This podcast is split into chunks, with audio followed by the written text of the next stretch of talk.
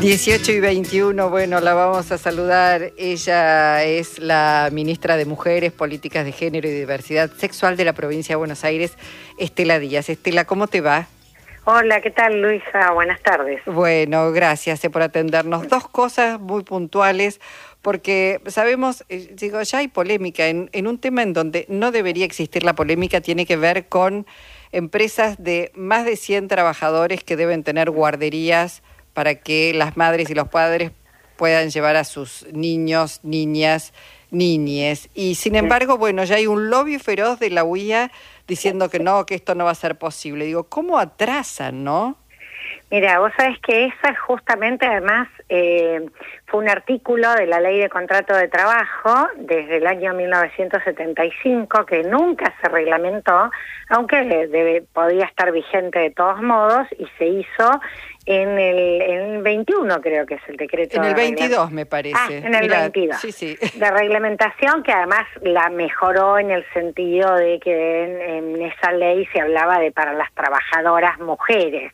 ¿no? con esta idea de que somos las únicas que nos hacemos cargo de cómo se cuidan a los niños cuando cuando trabajamos además remuneradamente y acá en tal caso es para cualquier eh, papá, mamá que tenga un hijo que necesita espacio de cuidado. Y vos sabés que es tremendo el sector empleador y vos me decís, no me extraña que la UIA haga eso, presidida además por Funes de Rioja, que cuando se discutió en la Organización Internacional del Trabajo el convenio 190 en el año 19, 2019 de la OIT, que es el convenio en contra de la violencia y el acoso laboral, los empleadores le pusieron todos los obstáculos que pudieron al texto, la definición del texto, y después se abstuvieron. Sea que ni siquiera aprobaban un instrumento que planteaba la prevención, la atención de la violencia en un ámbito del trabajo. Es una y, y Funes de Rioja encabezaba, lideraba ese rechazo. Bueno, está bien decirlo, señalarlo y que se haga cargo ¿eh? de, lo que intenta implementar, pero digo, atrasa muchísimo. Eso es una inversión y no es un gasto, digo. No, absolutamente, porque además vos a trabajadores y trabajadoras los tenés en mejores condiciones. Si tienen tranquilidad en torno a que sus niños están cuidados y bien cuidados, es, es hasta al revés, te diría. El pensar que al revés van a estar mejor, van a estar más tranquilos en el lugar de trabajo. Y esta cuestión de pensar las condiciones laborales que tienen que ver con muchas de las cuestiones que necesitas que se compatibilice entre tu vida personal familiar y el cuidado, los que pueden ser niño o niño cuando alguien está enfermo, es fundamental, es clave, porque si no siempre se desprende, ¿no? Parece que un trabajador bajó de una nave espacial directo al lugar de trabajo y no pasó nada en el medio. Y entre el ir y venir no tiene necesidades de cuidado porque ¿en qué descansa eso?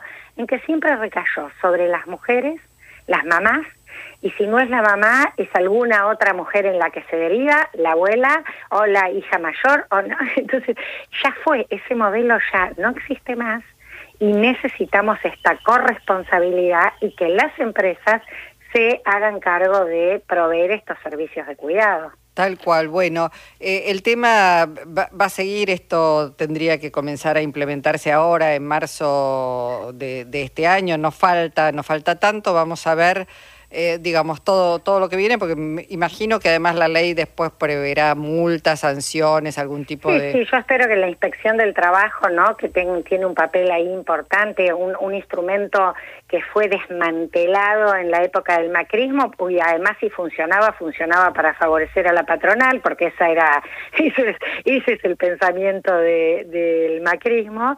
Hoy no, digo, hoy está ni en la provincia de Buenos Aires, ha sido una enorme acción en torno a la inspección del trabajo y, y, y Nación lo mismo.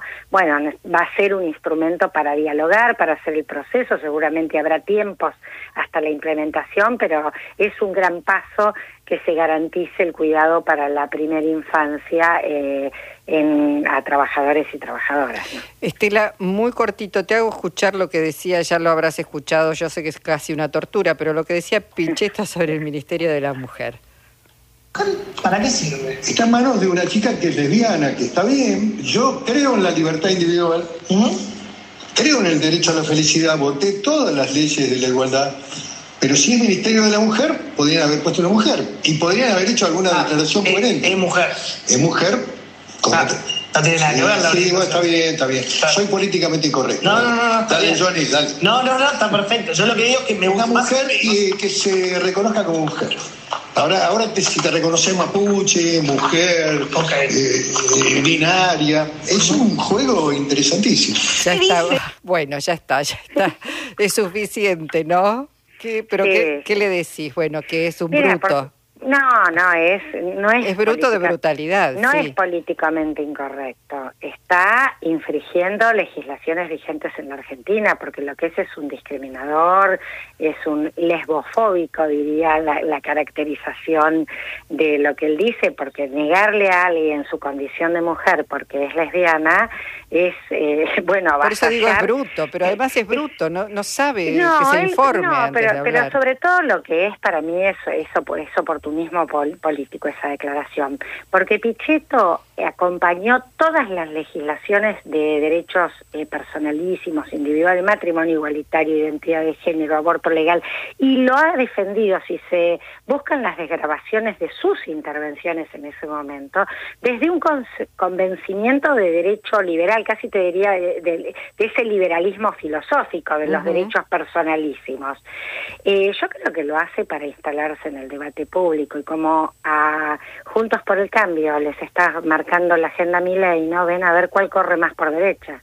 Claro. Eh, entonces, en esa, para mí se inscribe en esa, en una lógica absolutamente oportunista de este debate, eh, de- del debate que tienen ellos interno en su fuerza política, ni siquiera el debate que a la sociedad hoy le importe, porque la verdad que además es en, en una estrategia que ha intentado hacer él, lo también lo escribió en un momento Patricia Bullrich, Iglesias, Joaquín de la Torre, de decir que las feministas no salimos a condenar el terrible, aberrante homicidio de Lucio Dupuy. Es insostenible, Sí. eso no es para nada, en nada se sostiene de la realidad que ha ocurrido, pero ellos han hecho un intento de hacer un uso para atacar al feminismo de un crimen tan tan tremendo. Así que es nada más que eso y me parece que Pichetto, lo que no obsta, que él debe dar cuenta de sus dichos.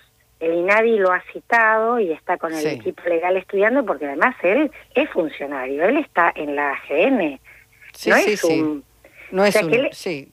Tiene un- una un- responsabilidad y, y, bueno, deberá rendir cuentas por, por sus dichos. No se puede responsable. decir cualquier cosa que además además sabemos que los los dichos discriminatorios, ¿no? Tan eh, estereotipantes eh, han traído mucho sufrimiento en la en la sociedad, mucho Bueno. sufrimiento a las personas y nosotros tenemos un marco legal que condena eso y además que garantiza esos derechos, o sea que le está vulnerando nuestro marco legal, bueno, Bien. debe responder claramente. Estela, muchísimas gracias. Un abrazo, ¿eh? Un fuerte abrazo. Estela Díaz.